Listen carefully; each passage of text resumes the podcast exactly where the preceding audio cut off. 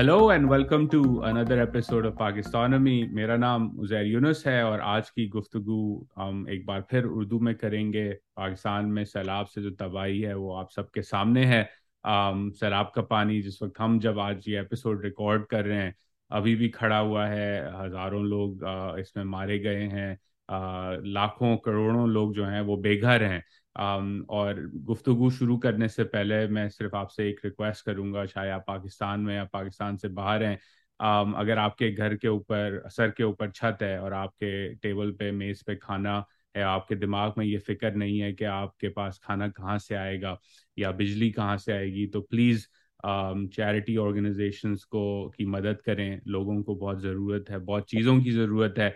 और ये जो तबाही है इससे रिकवर करने में तो महीनों साल लग जाएँगे, लेकिन आज ज़रूरत लोगों को खाने पीने की अशिया टेंट्स वगैरह की हैं।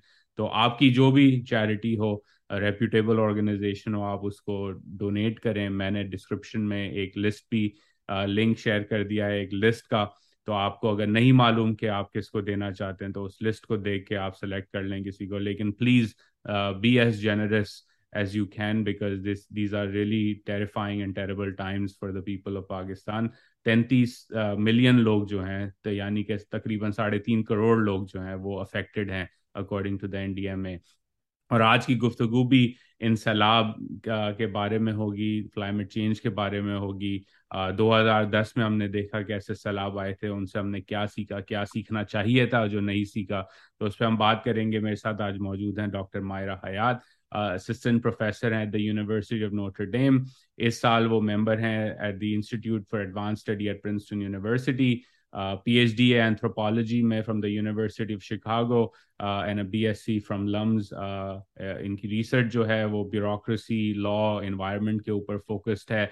और इन्होंने एक एक किताब लिखी जो है ecologies of water governance in Pakistan the colony the corporation and the contemporary जो 2019 में अवार्ड भी इसने जीता पाकिस्तान के अंदर for best dissertation on Pakistan तो she is a renowned expert in terms of climate change what's going on आप में से कुछ ने इनकी कुछ क्लिप्स भी देखी होंगी इंटरनेशनल मीडिया में, जहाँ वो सॉवनिटी डोनेशंस गवर्नेंस की बात कर रही थी। और ये एक मौजूद से भी मैं बात करूँगा इस कॉन्वर्जेशन में कि वेस्ट में और ये मेरे से भी सवाल किया गया कि जी ये गवर्नेंस का इशू है पाकिस्तान में, पाकिस्तान को इतने पैसे मिलते हैं, उसका उन्होंने क्या किया? हम तो एक ये, एक एक पिवट आ रहा है कॉन्वर्जेशन के अंदर जो हमेशा हमने देखा है ग्लोबल साउथ के ममालिक और ग्लोबल नॉर्थ के ममालिक के बीच में कि नॉर्थ के ममालिक कहते हैं कि जी आप आ, के जो है ये गवर्नेंस के इश्यूज़ हैं इससे हमारा कुछ लेना देना नहीं और इससे हम डॉक्टर हयात से भी पूछेंगे इनका इसके बारे में क्या आ, क्या फीलिंग्स हैं to Dr. Hayat, thank you so much for taking out the time today and welcome to Pakistanomy. Thank you Uzair इस इस गुफ्तगू के मौके के लिए बहुत शुक्रिया और बिफोर आई बिगिन ये आई विल कंसिडर दिस हौसला अफजाई। किताब मेरी अभी लिखी नहीं गई। ये मेरी डिसर्टेशन okay. पे uh, ये मेरी डिसर्टेशन है जिसके बेसिस पे मैं ये किताब लिख रही हूँ। Okay apologies for that for the confusion on that लेकिन आ जाएगी तो फिर I will also I am looking forward to reading it as well तो डॉक्टर आज शुरुआत करते हैं फ्लडिंग के से। आपने इस पे रिसर्च भी की आप क्लोजली मुझसे ज़्यादा क्लोजली और हम में से कई लोगों से ज़्यादा क्लोजली देखती हैं। क्या वो चीज़ें जो आप मॉनिटर करी हैं सैलाब में हमने सैटेलाइट इमेजेस देखी एक लेक बन गई पाकिस्तान के अंदर तकरीबन। और जो है कुछ लोग कह रहे हैं one third of Pakistan is under water videos viral हुई etcetera from your perspective based on the research and academically आप इस चीज़ पे फोकस करती हैं। What are some things that have stood out to you in this crisis जहाँ आप कहती हैं लोगों को इस पे अटेंशन पे करने की बहुत ज़्यादा ज़रूरत है? Um, I think इसमें इस वक्त एटलीस्ट मेरे लिए तीन नुक्ते हैं जो मुझे लगता है कि अहम है। एक है किस तरह गुफ्तगु डेवलप कर रही है। क्या जबान इस्तेमाल की जा रही है पाकिस्तान के अंदर और पाकिस्तान के बाहर?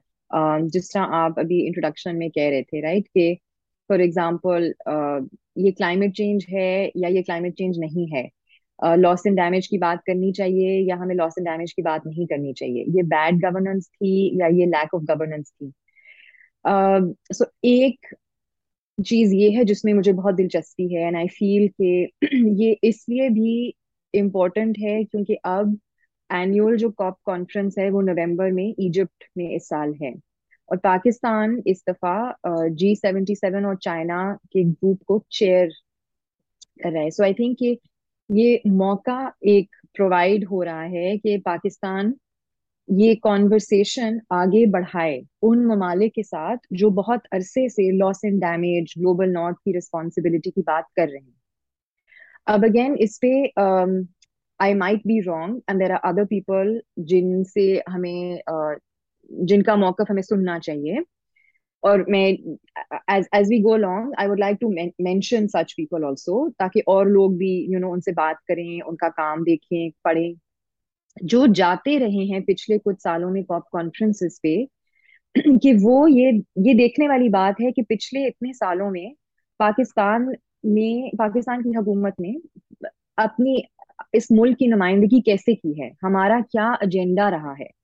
क्योंकि जब मैं for example climate reparation loss and damage वगैरह के बारे में रिसर्च करती हूँ और पढ़ती हूँ तो कुछ ममालिक हैं जो सामने आते हैं as having been advocates and leaders of a cause and a conversation जिसमें फॉर एग्जांपल बहुत सेंट्रल रोल रहा है कुछ अफ्रीकन um, गवर्नमेंट्स का फिर कुछ स्मॉल आइलैंड नेशन स्टेट्स हैं उनका uh, कुछ साउथ एशियन स्टेट्स हैं फॉर एग्जांपल बांग्लादेश का भी राइट right? तो इस गुफ्तगु की डेवलपमेंट में पाकिस्तान का क्या रोल रहा है अगर नहीं रहा तो क्यों नहीं हुआ और अगर नहीं रहा तो इस नवंबर इस आने वाली मीटिंग पे क्या ये कॉन्वर्सेशन डेवलप की जा सकती है और इन ममालिक से पाकिस्तान क्या सीख सकता है राइट right? uh, अब इस पे अगेन आई थिंक जो uh, बिल्कुल सही लोग होंगे टू स्पीक विद वो होंगे जो पिछले काफ़ी अरसे से इन कॉप्स पे जाते रहे हैं जो हमें ये पर्सपेक्टिव दें एक तो ऑफकोर्स गवर्नमेंट पर्सपेक्टिव है गवर्नमेंट बताए कि हमने इनको भेजा इनको भेजा क्यों भेजा किस बेसिस पे भेजा?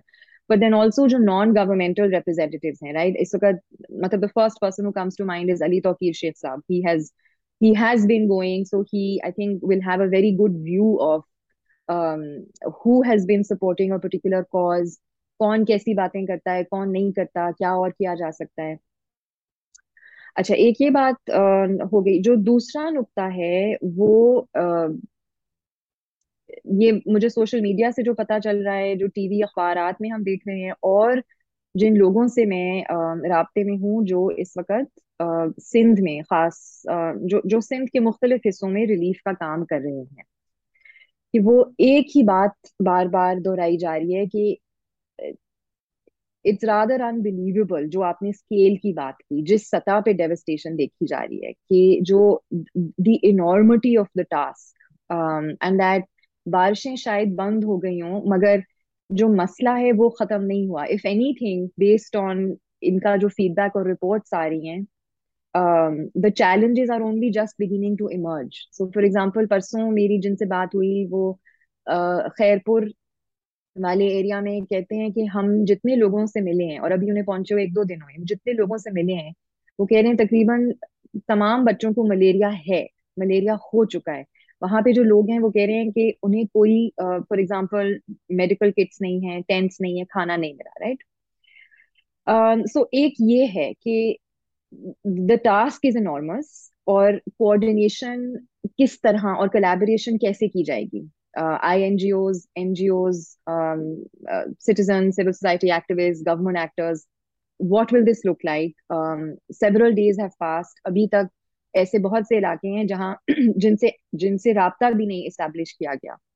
ये भी सोशल मीडिया से यू you नो know, लोग रिपोर्ट कर रहे हैं on the ground and then जो तीसरा नुकता मेरे लिए uh, अहम है और दिलचस्प इसलिए है क्योंकि मैं इस पे काम करती आई हूँ वो है मुझे लगता है कि इसमें सबके लिए इस, इस इसमें ये इस, इसकी यूटिलिटी है। अगर हम ये एक इम्तियाज़ करें एक तरफ़ हम बहुत ज़्यादा तवज्जो देते हैं जो हमारी सियासी रहनुमा और सियासी इलीट्स कह लें, जो वो बातें कर रहे हैं, जो वो कहते हैं, वो जल्द से कर रहे हैं कि नहीं कर रहे। उन्होंने कहा कि ये नेचुरल है, ये गवर्नेंस का इशू नहीं है। मुझे सिर्फ़ डर ये है कि इस तरह के फोकस में खदशा ये है कि जो एक तरह से कह लें जो एवरीडे स्टेट है, जो रोज़मर्रा गवर्नेंस गवर्नमेंट स्टेट का काम है, जो होता है, जो हो रहा है जो डिस्पाइट इस इलीट लेवल पे कॉन्वर्सेशन चलता रहता है कि उसको ज़्यादा बेहतर और बारीकियों में जाके समझने की मेरे लिए ज़रूरत है। मैं आपको एक मिसाल अ, देती हूँ। अ, अभी कोई तकरीबन हफ़्ता पहले मेरी एक बात हुई एक इरिगेशन ऑफिशियल से। तो उन्होंने मुझे कहा कि जब फ्लड रिस्क हाई डिक्लेयर कर दिया जाता है किसी एरिया में तो जो उस अ, इलाके के एक्सीएन है एग्जीक्यूटिव इंजीनियर ठीक जो इंजीनियरिंग ऑफिशियल है उनकी ज़िम्मेदारी बनती है कि वो हैवी मटेरियल हैवी मशीनरी को तैयार कर लें और उस एरिया के करीब ले आए राइट ये प्रोटोकॉल डिपार्टमेंट प्रोटोकॉल्स बहुत अरसे से बने हुए हैं कि ये आपने करना है एज प्रेपरेशन कि अगर खुदा ना खास्ता पानी आ जाता है बह जाता है तो हम उसका क्या हमारा रिस्पॉन्स होगा राइट तो वो कहते हैं कि उनकी एक्सपीरियंस और एस्टिमेशन में बहुत से एक्सीएन ये करने से पहले झिझकते हैं क्योंकि अगर वो ऐसे कर लेते हैं और फिर फ्लड नहीं आता, तबाही नहीं होती, फिर उनके ऊपर इंक्वायरियाँ शुरू हो जाती हैं सस्पेंशन शुरू हो जाती हैं, उनसे कहा जाता है कि हिसाब दो कि डिपार्टमेंट को इतना लॉस हुआ है राइट सो मुझे इस चीज़ में बहुत दिलचस्पी है कि ये इस लेवल पे ये किस तरह ब्लॉकेजेस क्रिएट की जा रही हैं?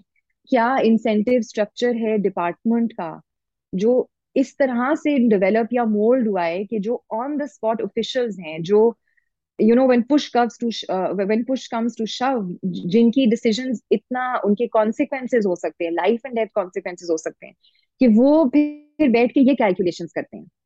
कि हम करें या ना करें कि फिर हमारे साथ क्या होगा अगर पानी ना राइट कि एट व्हाट लेवल और किस स्केल पे ये चेंज किया जा सकता है ताकि इस तरह की डिसीज़न मेकिंग में एफर्ट और एनर्जी यू नो ना जाए।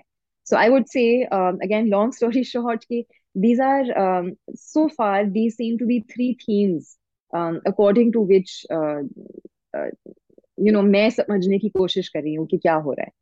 Those are very interesting points और uh, इन तीनों पे I think as you are explaining this मैं सोच रहा था कि ये इश्यूज़ तो तीनों तरह के इश्यूज़ हमें पाकिस्तान में रिट लार्ज अक्रॉस सेक्टर्स नज़र आते हैं। अगर आप डिप्लोमेटिक एंगेजमेंट की बात करें um, तो एक पर्सपेक्टिव है कि पाकिस्तान का जो है लॉस ऑफ़ इन्फ्लुएंस हुआ पिछले 20 सालों में डिप्लोमेटिकली लोग बात करते हैं। कुछ लोग कहते हैं इसमें फॉरेन ऑफ़िस का किरदार है कुछ कहते हैं नहीं मिलिट्री ने हर चीज़ को डोमिनेट करना शुरू किया इस वजह से ये हुआ।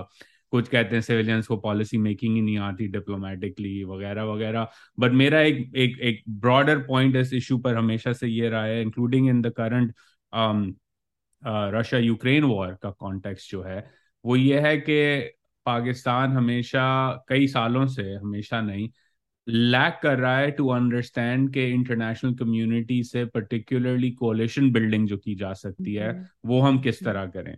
और आपने क्लाइमेट की बात की रशिया यूक्रेन पे भी हमने ये देखा कि आपने अगर देखना था कि ग्लोबल साउथ के ममालिक कह रहे हैं कि भाई ये हमारी जंग नहीं है। हम पाकिस्तान की भी ये पोजीशन थी।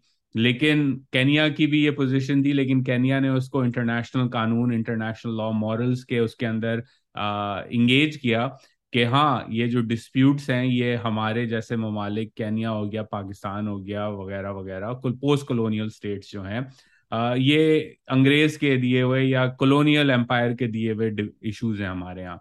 लेकिन अगर हम इनको खोदना शुरू करेंगे तो उस आग से जो है सबके सब जलाए जाएँगे क्योंकि फिर कोई भी बॉर्डर को नहीं मानेगा। तो वो उनकी पोजीशन थी कि जंग हमारी नहीं है लेकिन हमें इस पर काम करना है। इसी तरह आई थिंक आपने जो क्लाइमेट पे बात की बांग्लादेश इस पे है आइलैंड नेशन इस पे काफ़ी टाइम से बात कर रहे हैं। लेकिन even though we consistently hear from Pakistani policy makers के one of the most at risk countries Pakistan है largest number of glaciers that are melting etcetera लेकिन वो डिप्लोमेटिक लेवल पे इंटरनेशनल फोरम पे हमें एटलीस्ट मुझे ये बात वुसिफरसली आर्ग्यू होते हुए नज़र नहीं आती पाकिस्तानी डिप्लोमेट से पाकिस्तानी स्टेट रियासत से कि जी ये इशू है और इस पर हम कोलेशन बना सकते हैं। तो I think I would love to see that happen ahead of COP as well क्योंकि एटलीस्ट uh, मेरे नज़दीक तो ये एक ग्लोबल इशू है ग्लोबल साउथ का इशू है और इस पे पाकिस्तान का की कैपेसिटी और रोल है to unite the global south on an agenda Um, I don't know if you agree or disagree with that, but for me, at least, it's like a this is something that diplomatically, in terms of our national security strategy, we need to look at as a country. No I just I I just want to reinforce जो आपने कुछ बातें की हैं जिनमें से एक ये जो आप कोलिशन बिल्डिंग की बात करते हैं और आई थिंक एक बहुत बड़ी कैजुअलिटी ये रही है कि साउथ साउथ सॉलिडारिटी की कंसेप्शन ही नहीं लगती, किसी को इंटरेस्ट ही नहीं लगता। अब यू नो कि एक आई थिंक इसकी ओवरवेलमिंग ऑब्सेशन बिकॉज़ हमारा जो रीजनल पॉलिटिक्स है, उसकी वजह से इज़ कि अच्छा इंडिया क्या कर रहा है इंडिया क्या कह रहा है राइट एक बहुत ज़्यादा एक वेस्ट सेंट्रिज्म है which is of course also not surprising इसमें यू नो हैरान कोई बात नहीं है लॉजिकल बात भी नहीं है। जिस तरह डेवलप किया है हमारा यूएस से रिलेशनशिप उसकी नेशनल रेपोकशंस जो रही हैं, उसकी इंस्टीट्यूशनल रेपोकशंस जो रही हैं पाकिस्तान के लिए, वो हम सबको पता मतलब आपको मुझसे उसके बारे में कहीं ज़्यादा भी पता होगा।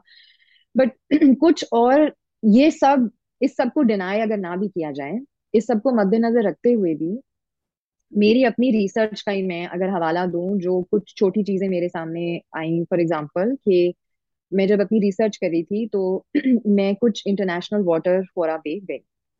अब मैं पिछले काफ़ी सालों से for example ministry of climate change से कोशिश करती थी कि जब डेलीगेशन जाता है मुझे भी अपने साथ ले जाएँ। ठीक है मैं हमेशा कहती थी अब मैं ये नहीं कह रही कि मैं कोई बड़ी यू नो चीज़ थी मुझे वो क्यों लेके जाए? जस्ट अनदर पीएचडी स्टूडेंट अब तो इतने ज़्यादा इत, इतने ज़्यादा लाइक और यू नो हैं। पीएचडी स्टूडेंट्स तो अगर वो सारे कहने लग जाए of course government right but my my my point is कि जो एक अप्रोच है uh, और जो एक वैल्यूएशन है ऑफ़ रिसर्च कि यू नो वो डेलीगेशन बन गई होती थी and my my ask was कि मैंने अपनी फंडिंग भी अरेंज कर ली है। मुझे you know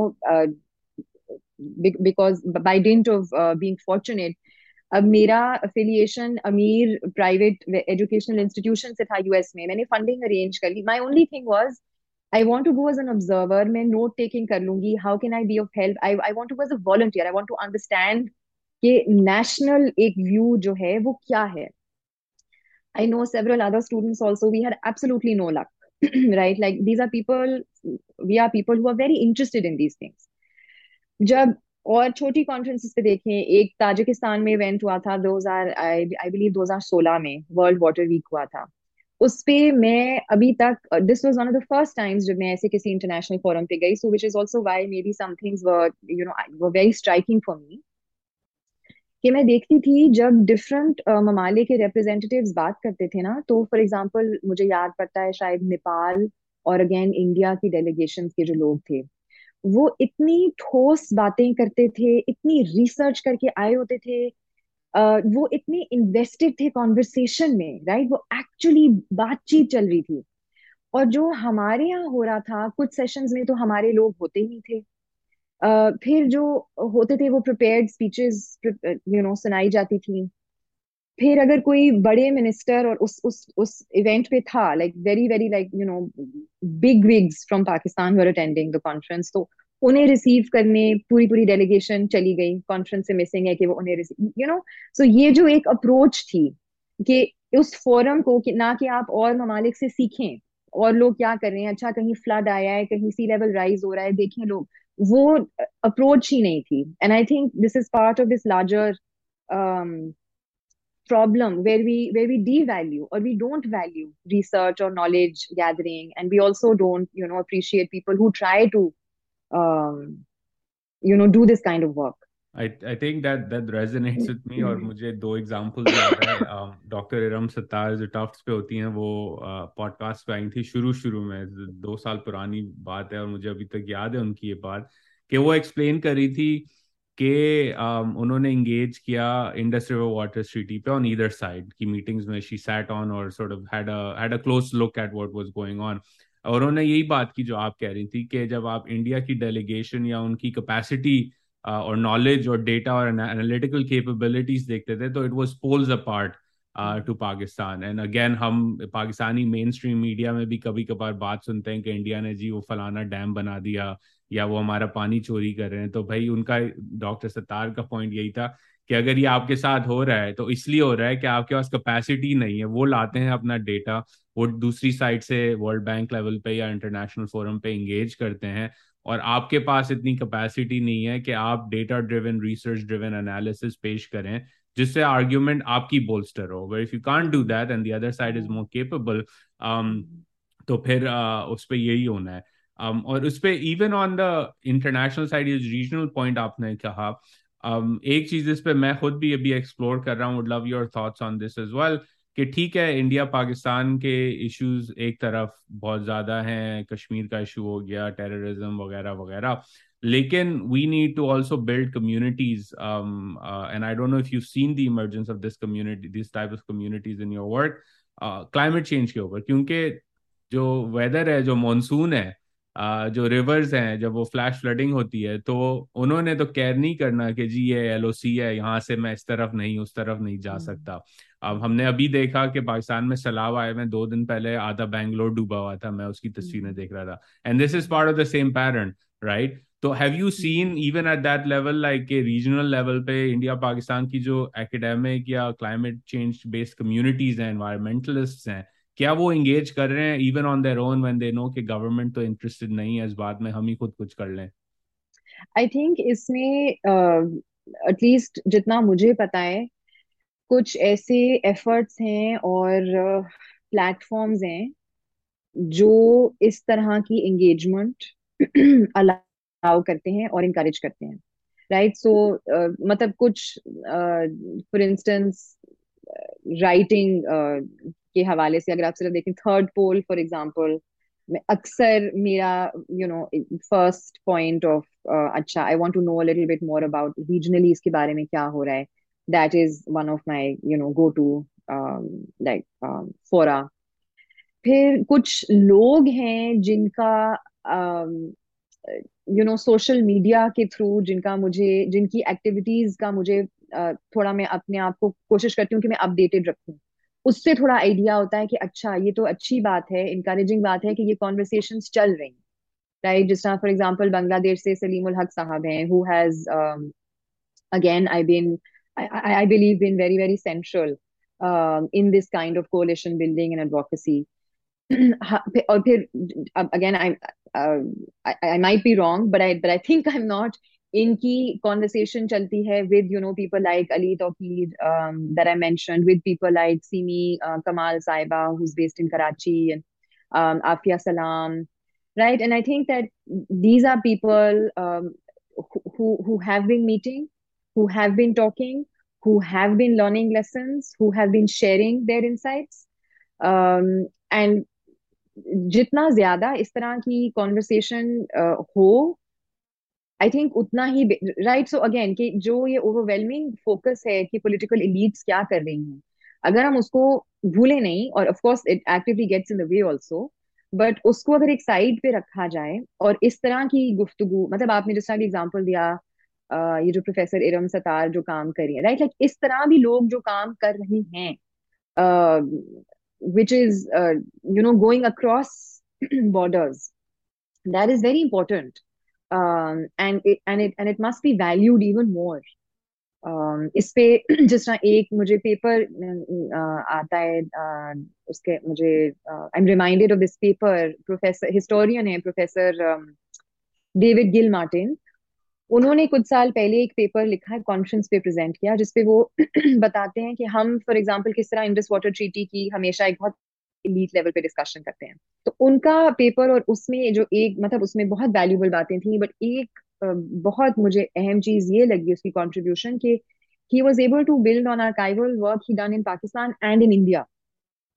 And in India, he was talking about how uh, Nehru और पंजाब चीफ मिनिस्टर की कॉन्वर्सेशन क्या थी जब इंडस वाटर ट्रीटी का पूरा ये you know this is this is pre Indus water treaty जब इंडिया से आने वाला पानी कुछ अरसे के लिए बंद हो जाता है तो his work is able to show कि क्या डिफरेंट लेवल्स पे डिफरेंट ममालिक में कॉन्वर्सेशन हो रही थी right and this is all of this is information and knowledge that must be in the public domain that more and more people must know about so we remember that जो आज हम देख रहे हैं this has been constructed it is it is a product of decisions that were taken of politics that was developing um, so nothing is you know it's it's it's not set in stone in a way ये हम ही ने हमारी हुकूमतों ने ही ये you no किया है। तो which I think is fundamentally hopeful lesson because it means कि इसको डिफरेंटली भी किया जा सकता है, इसको बदल भी सकते हैं right but again to underscore on a like a small and I think pretty obvious point for everyone के this this upcoming forum the November conference I hope and I trust that you know pakistan realizes ki ye kitni opportunity hai um, to have certain conversations with certain representatives with certain countries uh, to join forces um, and articulate stronger demands uh, more explicit demands and jointly authored demands. So um, I, guess you know let let let's wait and see and um, and hope. Yeah, no, we'll keep an eye on that. And and let's shift the focus domestically. आपने healthcare access की बात की और governance की बात की। ये भी again consistent themes हैं। मेरा अपना experience in floods पे from uh, as being a data wonk has been के मैं और अमार और कुछ लोग और जो हैं वो कोशिश कर रहे हैं कि ओपन सोर्स में डेटा अपडेट किया जाए links to assessments and some level of transparency on in terms of कि कहाँ कितना डैमेज हुआ है। And we try to do as best as we can district level तक जाएँ और वहाँ क्रॉप लॉसेस वगैरह की बात शुरू तो हो एटलीस्ट राइट लेकिन उसमें भी मैं देखता हूँ कि जी एनडीए में एक फॉर्मेट यूज़ करता है रिपोर्टिंग का और पीडीएफ तो सबके सभी यूज़ करते हैं लेकिन एनडीए में की एक तरह की पीडीएफ है सिंध पीडीएमए की अलग है बलूचिस्तान वालों की तो वेबसाइट ही सस्पेंडेड है तो उनका जर्नलिस्ट से मुझे व्हाट्सएप करके उनकी पीडीएफ अच्छा। हासिल करना पड़ती हैं। Um, तो ये यू you नो know, आपने हेल्थ केयर की बात की हेल्थ केयर पे मैं खुद आ, आ, आ, मेरा गोल है इस हफ़्ते का कि हेल्थ केयर कॉस्ट भी थोड़ा सा लाए जाए इस, इस असेसमेंट के अंदर। हम्म। लेकिन उसके अंदर एक अलग मसला है कि वर्ल्ड हेल्थ ऑर्गेनाइजेशन कहता है कि पता नहीं 1200 या 1400 या 1500 के करीब हेल्थ केयर फैसिलिटीज़ डिस्ट्रॉयड या पार्सली डैमेज्ड हैं। लेकिन उसका प्रोविंशियल या डिस्ट्रिक्ट वाइज ब्रेकडाउन नहीं है। तो वो किसने किया? Uh, मैं मार से खुद एज अ डेटा की बात कर रहा था। मैंने कहा अच्छा जी अगर छः छः मिलियन लोग हैं साठ लाख लोग जो हैं dire need of humanitarian assistance कहा जा रहा है। तो उनका अगर per capita health care cost में कहूँ कि तीस डॉलर है। अज्यूम कर लेते हैं। I as my brother is a doctor is like होना तो सौ के करीब चाहिए लेकिन चलो तुम hmm. तीस या पचास कर दो। तो वो दो सौ मिलियन डॉलर बनता है। नाउ माई क्वेश्चन इज़ के प्रोविंशियल हेल्थ केयर मिनिस्ट्री ने क्या समरी इशू की है अपनी प्रोविंशियल फाइनेंस मिनिस्ट्री को कि भाईजान मुझे पचास मिलियन डॉलर और चाहिए इससे डील करने के लिए। You know it's it has human like people will say oh you are just counting the beans my point is के counting the beans is important क्योंकि अगर वो बीन्स इशू नहीं हो रहे पैसे इशू नहीं हो रहे तो ये जो आप बात कर रही हैं मलेरिया की हेल्थ केयर डायरिया की हेल्थ केयर क्राइसिस की तो वो रिसोर्सेज ही नहीं है। तो who is coordinating all of that I don't know which also links to this point के जो एवरीडे गवर्नेंस का मसला है। आपने uh, 2010 के बाद कहा कि भाई इतने टेंट्स होने चाहिए थे पीडीएमएस के पास लेकिन वो नहीं है तो वो कहाँ गए राइट और अगर किसी ने मशीनरी पहले बुला ली और वो फ्लड नहीं आया तो उसके ऊपर इंक्वायरी क्यों होनी चाहिए कि आप कहेंगे कि जी उसने कोई ठेके दिए किसी को? And again these are linked and I would love your perspective on के क्या लेसन हैं? हमें क्या चीज़ें चेंज करने की ज़रूरत है इन चीज़ों में कि ये चीज़ें ना हो? कि जी वहाँ लोग मलेरिया से मर रहे हैं बच्चे और यहाँ हमें यही मालूम नहीं कि हेल्थ केयर की कॉस्ट असेसमेंट क्या है ताकि पैसे तो रिलीज़ हो प्रोविंशियल लेवल पे। सो so, इसमें जब मतलब ये बहुत अहम सवाल है right which is why you're asking और मैं इसके बारे में सोच रही हूँ और मेरी एक्चुअली इस हवाले से सोच बदली है। पहले मेरा इंस्टिंक्टिव रिस्पॉन्स uh, था कि अभी तो सारा फोकस uh, है यू नो रेस्क्यू और रिलीफ पे। ये डेटा वाला काम बाद में होगी uh, इनकी एबिलिटी और थोड़ा लैग होगा बिकॉज़ इतना स्केल यू नो इतना मैसिव स्केल है डेवस्टेशन का।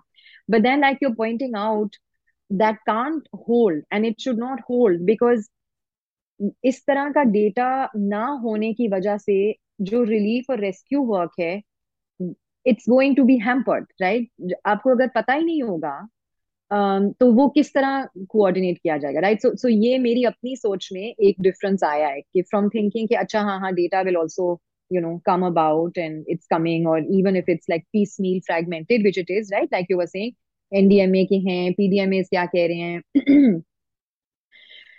तो ये एक है बहुत बड़ा प्रॉब्लम है कि it's not just a knowledge और data issue it very much impacts how relief and rescue operations will fare how they are being you know unrolled अब इस पे आई थिंक कि ये जो सवाल एक बनता है कि हमने क्या लेसन लर्न किए हैं ठीक? कि 2010 कई दफ़ा ऐसे नहीं हुआ आ, बहुत दफ़ा हुआ है फ्रीक्वेंटली फ्लडिंग होती है। मतलब फ्लडिंग की बातें तो आप ब्रिटिश आर्काइव्स देखें अगर ब्रिटिश कॉलोनियल एरा के आर्काइव्स देखें तो उनमें भी flooding right like flooding has been a feature it's it has been a feature of the area right flooding होती है। अब अब ये जो सवाल है कि 2010 के बाद और ये बहुत इंपॉर्टेंट सवाल है बहुत लोग पूछ रहे हैं हमने क्या सीखा क्या किसी किस्म की कोई पब्लिक रेकनिंग हुई? इस इस बारे में डॉक्यूमेंटेशन किधर है? यू नो डिस्कशन हुई? किस किस लेवल पे ये डिस्कशन हुई? um, और और आल्सो के लेसन्स नंबर नंबर वन के लेसन्स किसने सीखे?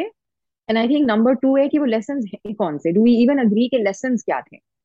मतलब जो मुझे अभी तक समझ आ रहा है अगेन लोगों से बातचीत करके देखे सोशल मीडिया पे खबरें वगैरह देखे कि इंडिविजुअल्स ने लेसन सीखे। बहुत से लोग जो अब रिलीफ और रेस्क्यू एफर्ट्स कर रहे हैं, जिनका मुझे पता है जो you know like civil society actors हैं फॉर एग्जांपल वो उनका, उनको वो एक्सपीरियंस हेल्प कर रहा है राइट right? कि हमने ऐसे किया 2010 के बाद ये हुआ, फिर हमने ये देखा, अब हम ये करेंगे right but my interest is in के individual learning lessons at one level, extremely valuable, but what did our institutions learn? And did our institutions learn any lessons, right?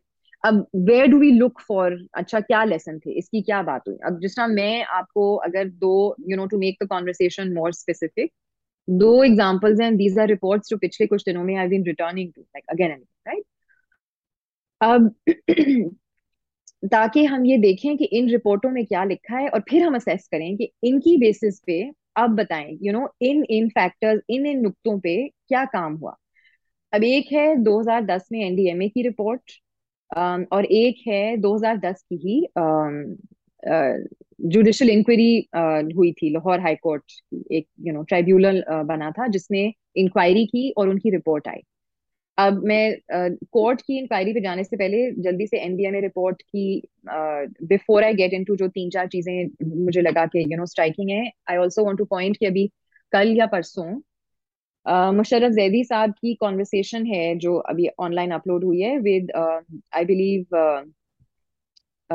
जो एक्स एनडीएमए के right right so I think वो conversation now needs to be added to जो भी कोई बात करता है कि 2010 के बाद क्या हुआ कि चलो ये एक एनडीएमए पर्सपेक्टिव आ रहा है from someone who has been involved in these activities so how do we piece together these various you know documents and sources of knowledge to picture fuller portrait of कि क्या सबक सीखा गया 2010 के बाद। अब ये वाली जो रिपोर्ट है सो हैविंग सेड दैट कि वो कॉन्वर्सेशन एक नई कॉन्वर्सेशन ठीक? वो अब 2010 की जो अपनी रिपोर्ट है ना, उसमें इस तरह की बातें लिखी हैं। फॉर एग्जांपल रिपोर्ट कहती है coverage of early warning systems is very limited वो कहते हैं कि फोरकास्ट जो रेंज है वो बहुत कम है। सिर्फ़ तीन तीन से चार दिन का है और ये बिल्कुल मिसिंग है। नॉर्थ वेस्ट में कहते हैं और कोस्टल बेल्ट ऑफ़ बलोचिस्तान में तो ये है ही नहीं, ये रिपोर्ट कह रही है, इसके ऊपर काम करें। फिर रिपोर्ट कहती है कि कोऑर्डिनेशन की ज़रूरत है अक्रॉस लेवल्स लाइंस मिनिस्ट्रीज फिर वो कहते हैं कि हर गवर्नमेंट टीयर को ज़रूरत है कि कंटिजेंसी प्लान डेवलप किया जाए और सर्ज कैपेसिटी भी डेवलप की जाए। कि इतने चले आपका यू नो रिज़र्व स्टाफ है जो फ्लड फॉर एग्ज़ाम्पल फाइटर्स हैं सिर्फ़। और ये फ्लड फाइटर्स का जो टर्म है, ये भी प्रॉब्लमैटिक है, इसके ऊपर भी हम बाद में बात कर सकते हैं। और फिर जब ज़रूरत पड़े तो और डिपार्टमेंट्स जो गवर्नमेंट की हैं, वो सेकंड करें। वो यू नो एम्प्लॉयज़ भेजें कि कहाँ पे, यहाँ पे ज़रूरत है। अब इस लेवल की ये रिकमेंडेशन आ रही हैं। फिर कहते हैं कि डीडीएमएज को पर्सनल इक्विपमेंट चाहिए। पीडीएमएज की कहते हैं ट्रेनिंग करें और वो सिंगल आउट करते हैं, पंजाब, सिंध और बलोचिस्तान को। सो इट सीम्स के देयर अंडरस्टैंडिंग इज़ कि केपी में ये काम बहुत बेहतर हो रहा है। And part of the reason they say they give is कि वहाँ पे आईडीबी क्राइसिस हुआ कुछ साल पहले तो वहाँ पे नो हाउ है और एक्सपीरियंस ज़्यादा है। फिर वो कहते हैं permanent threat specific warehousing of lightly required relief stores needs to be establish in different region did any of us see any evidence of this in the past few days I don't know correct me if I am wrong tell me I I I wish I had seen more of it I don't think we saw it The report says a joint aviation coordination cell requires immediate establishment in future disasters. इस तरह का कुछ exist करता है। अगर करता है तो और लोगों को क्यों नहीं पता मुझे नहीं पता और मैं तो रिसर्च करती हूँ इस बारे पे हो सकता है टेरेबल रिसर्चर बट आप देखें कि जो रिसर्च कर रहा है, वो तो हर वक्त इस तरह की चीज़ें ढूंढ रहा होता है इंसान अगर उन्हीं को नहीं पता और उन्हीं को इतनी मुश्किल हो रही है ये समझने के लिए तो बाकी लोगों को तो फिर बिल्कुल नहीं पता होगा और इसमें कथा कला भी माफ़ लाइक अगेन क्योंकि मेरा अपना फोकस मास्टर्स के अंदर मिलिट्री हम्म। स्ट्रेटजी पे था तो उसमें हम। एक चीज़ करते थे, हर साल दो इवेंट्स होती थी यूनिवर्सिटी में वॉर गेम्स। होती थी सिनेरियो प्लानिंग टेस्ट करने के लिए कि जी आप किस तरह ऑर्गेनाइज करते हैं वगैरह तो मेरा तो इवन क्वेश्चन uh, होगा uh, अगर है इसका एविडेंस तो प्लीज़ शेयर करें हमसे कि एनडीएमए और पीडीएमए ने कितनी इस तरह की वॉर गेम्स की टू यू नो आप अगर कोऑर्डिनेशन बना रहे हैं तो उसको टेस्ट mm-hmm. करने के लिए आपने सिमुलेशन करनी होती है राइट तो again some of this stuff is iron out in simulation जहाँ आप अगर कुछ इन्वेस्ट भी कर रहे हैं तो आपको प्रोसीजरल हर्डल्स वगैरह वगैरह मालूम हो। I haven't come across any but I would love to see if there any such things that happened since 2010 फिर कहते हैं NDMA should have a dedicated air rescue team on its disposal I don't know if there is such a team right we saw जो भी सानेहा हमने देखा KP में of five brothers right who waited for many hours and they did not they did not make it right ये किसकी response कुछ लोगों ने कहा ओ वो एयरक्राफ्ट नहीं है. अब ये भी एक बहुत बड़ा सवाल उठता है राइट कि ये मुल्क है इसका इतना बड़ा डिफेंस बजट है। तो इस तरह का एयरक्राफ्ट नहीं अवेलेबल क्यों नहीं अवेलेबल राइट uh, अगर स्पेशली इस तरह की dedicated air rescue teams for example बननी चाहिए थी और 2010 में कह रहे हैं, आपके गवर्नमेंट इदारे कह रहे हैं कि बननी चाहिए थी तो वो फिर क्यों नहीं बनी? वो फंक्शनल क्यों नहीं थी? एक और इसमें रिकमेंडेशन है कि मोबाइल एटीएम और स्वॉप मशीन हों ताकि डोर स्टेप्स पे जाके लोगों के वतन कार्ड फ़ंक्शन कर सकें, ताकि दूर दूर जाके एटीएम ना ढूंढना पड़े। अब अगेन मैं इस वक्त you know I am not on the ground this is something that we need to hear more about from people who are actually doing relief work how easy is it to use for example you know इस तरह वतन card अच्छा मैं ये बलूचिस्तान का आपको खुद ही example दे देता हूँ कि वहाँ तो बिजली काफ़ी दिनों से नहीं अब आना शुरू हुई है। तो अगर बिजली नहीं है तो कुछ नहीं चलेगा कैसे एग्जैक्टली अच्छा ये एक रिपोर्ट हो गई। ठीक अब दूसरी रिपोर्ट और दूसरी रिपोर्ट मैं जल्दी से दूसरी रिपोर्ट की बात इसलिए भी करना चाहती हूँ। एंड में जो मेरा पॉइंट है वो ये कि ठीक है, इन इदारों ने कुछ कमीशन फॉर एग्जांपल तश्कील दिए गए, आप ये इंक्वायरी करें, ये करें, ये सब कुछ हुआ। फिर उसके बाद रिस्पॉन्सिबिलिटी हमारी भी लाइक एज अ कॉम, पाकिस्तानी लोगों की और हमारे मीडिया की भी क्या बनती थी कि जब इतने हाई लेवल इतनी बुरी एक चीज़ हो गई, फिर इतने हाई लेवल इस तरह की इंक्वायरियाँ कमीशन किए गए। तो for example again I I would love to be corrected अगर ऐसी चीज़ें एग्जिस्ट करती हैं। कोई टॉक शोज़ हुए जिन्होंने कहा कि अच्छा हम डिस्कस करते हैं कि ये 2000 यू नो ये कोर्ट ने 2010 के फ्लड के बारे में एक इंक्वायरी की थी। इतने महीने लगा के वो काम किया, अब उन्होंने रिपोर्ट शाया की है वो रिपोर्ट कितने लोगों ने पढ़ी? वो रिपोर्ट कितनी इजीली अवेलेबल थी? ये भी you know this is this is it's a public resource इस, इसकी पब्लिक नॉलेज इसके हवाले से बढ़ाने के लिए कहाँ गुफ्तु की गई राइट right? अब अब ये रिपोर्ट देखें, ठीक? अब ये रिपोर्ट इसकी कॉन्स्टिट्यूशन देखें, जो कमीशन बना। चीफ जस्टिस हैं सॉरी लाहौर हाई कोर्ट ने बनाया right so you have the UET university के डीन हैं सिविल इंजीनियरिंग के रिटायर्ड इरिगेशन ऑफिशियल हैं और जस्टिस सैयद मंसूर अली शाह साहब हैं, ठीक है? ये तीन लोगों, ये इनके, इस इंक्वायरी के हेड्स अब शुरू में शुरू में, वो कहते हैं रिपोर्ट के शुरू में लिखते हैं, कोई तकरीबन 500-600 सफ़े की ये रिपोर्ट है। वो कहते हैं कि हम इसकी समरी नहीं बनाएँगे। और हम इसकी समरी क्यों नहीं बनाएँगे? क्योंकि हम चाहते हैं कि जो ऑफिशियल्स और कंसर्न लोग हैं, वो ये पूरी रिपोर्ट पढ़ें। अगर हमने समरी बना दी तो आप सिर्फ़ समरी पढ़ के कहेंगे, काम हो गया। आप पूरी रिपोर्ट पढ़ें। राइट अब आई थिंक ये पब्लिक रिस्पॉन्सिबिलिटी बनती है। और ये किसकी बनती है? ये एक बड़ा सवाल है। आई कांट आंसर दिस कि किसको ये पढ़नी चाहिए? जिना बराज के हवाले से वो कहते हैं कि इस बराज पे रिज़र्व नहीं। अब स्टोन्स होने चाहिए स्पेशली फ्लड सीज़न में कि अगर कोई ऐसी इवेंचुअलिटी आती है तो आपको यू you नो know, बड़े बोल्डर टाइप्स की ज़रूरत है उसको स्टेम करने के लिए फ्लो ऑफ़ वाटर उन्होंने कमीशन किया उनकी इंक्वायरियाँ होती हैं रिसर्च करते हैं बातचीत लोगों से पूछते हैं टेस्टमनीज लेते हैं रिकॉर्ड्स उन्होंने देखे हैं सारे। वो कहते हैं कि जो जो रिज़र्व होने चाहिए थे ना जिना बराज पे वो नहीं थे। अल्टीमेटली जब सिचुएशन जब इतनी इमरजेंसी बढ़ गई तो डिस्ट्रिक्ट इंतजामिया ने एक लोकल सीमेंट फैक्ट्री को बोला कि ये सिचुएशन है और आउट ऑफ़ कंट्रोल हो रही है तो हमें मटेरियल्स चाहिए। वहाँ से मटेरियल्स आए राइट और इसके बारे में फिर वो कमीशन बात करता है कि ये ऐसा क्यों हुआ?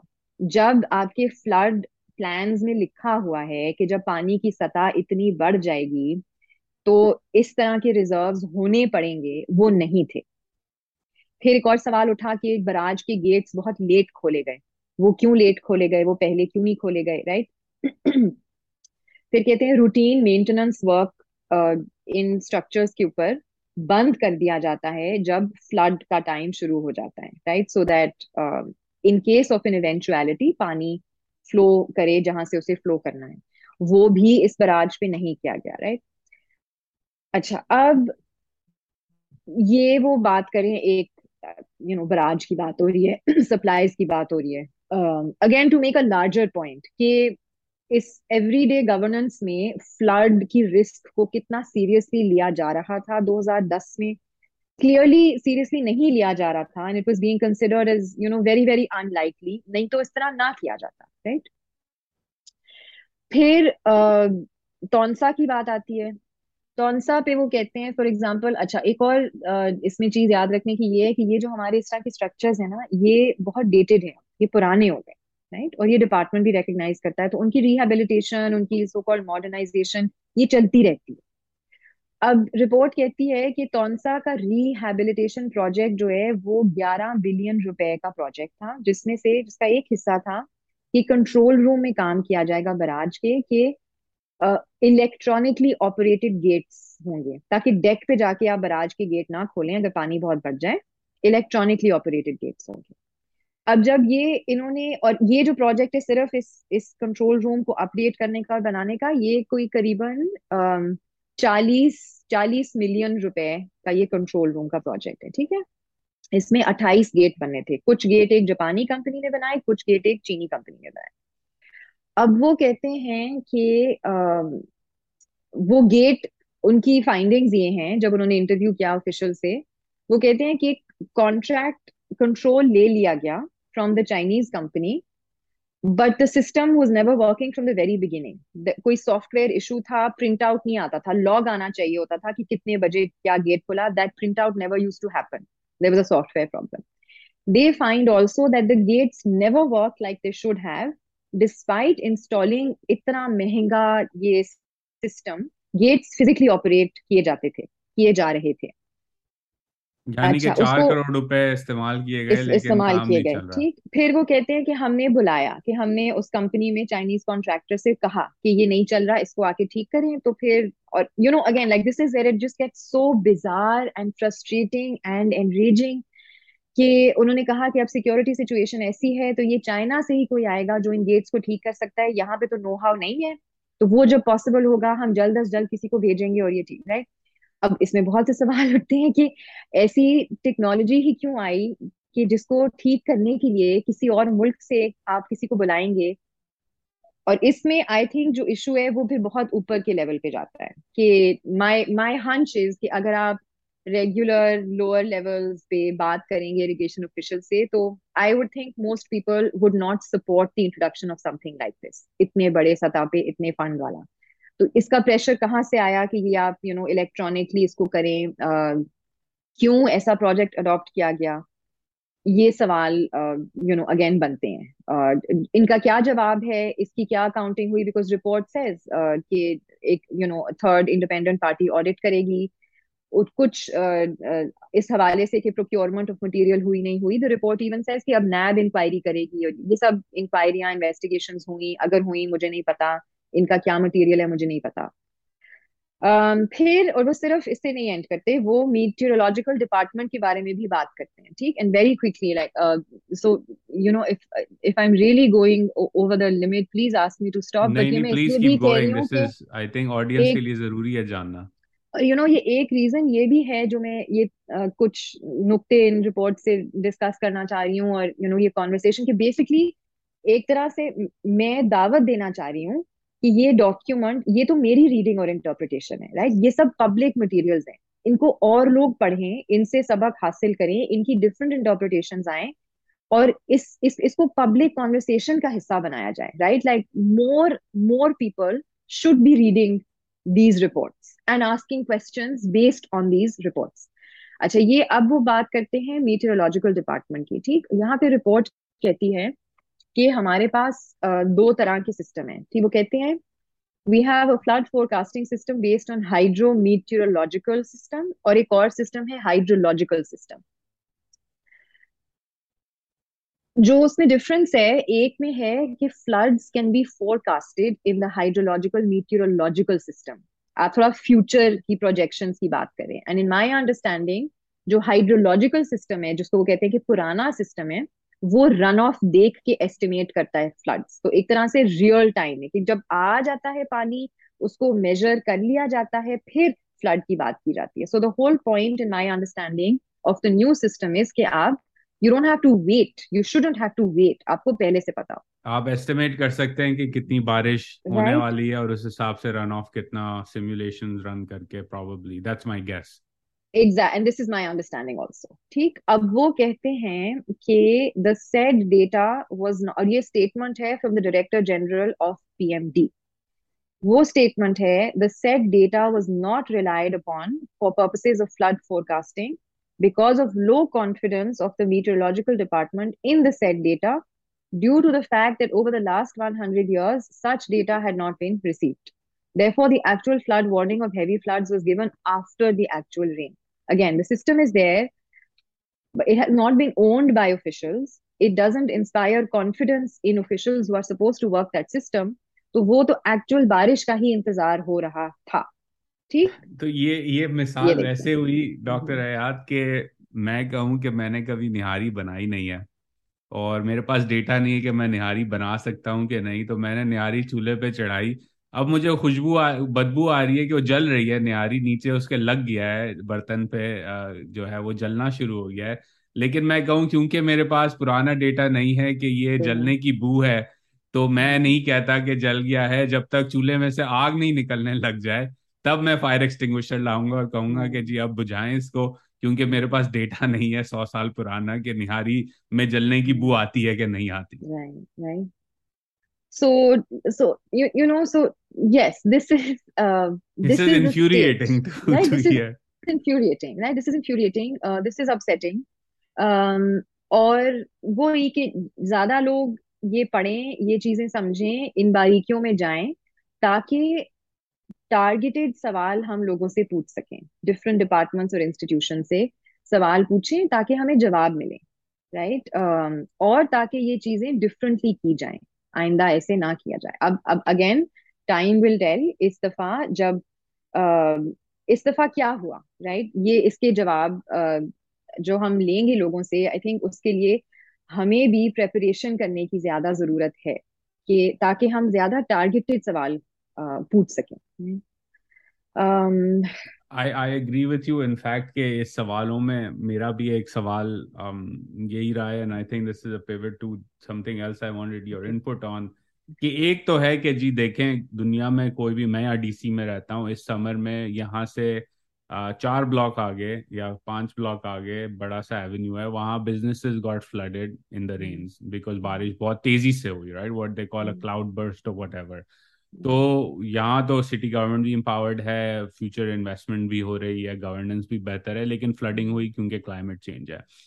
दूसरा एलिमेंट ऑफ़ कोर्स गवर्नेंस का um, जहाँ हम देखते हैं कि आप अगर गूगल पे जाएँ और अपनी गूगल इमेज में स्वात या कलात की पिक्चर्स गूगल सर्च करें प्री फ्लड्स लिमिट करके टाइम तो आपको वहाँ खुला खुला नज़र आ रहा है कि रिवर बेड के ऊपर होटल्स बनी हुई हैं रिवर बेड के ऊपर मार्केट्स बनी हुई हैं रोड्स बने हुए हैं।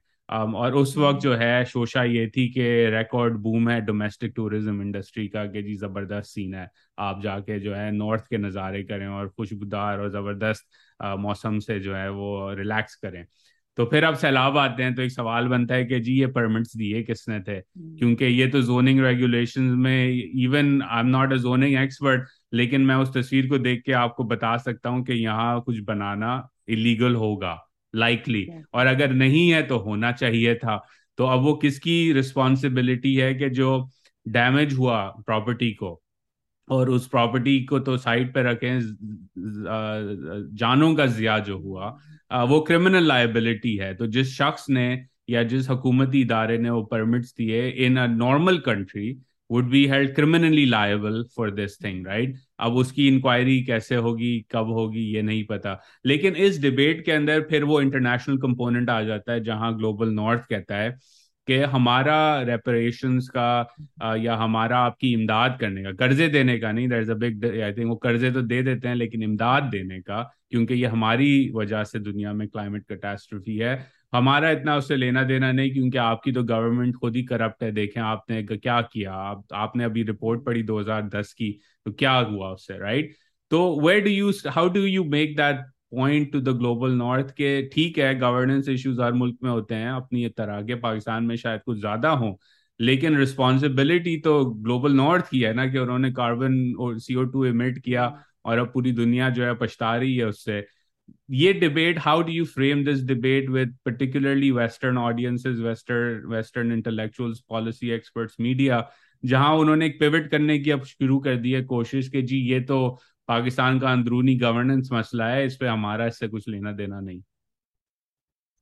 हाँ सो ये अम, अ, एक टेंशन है जिसको you know like you saying एक टेंशन है और चैलेंज है जो मैं एक्सपीरियंस कर रही हूँ।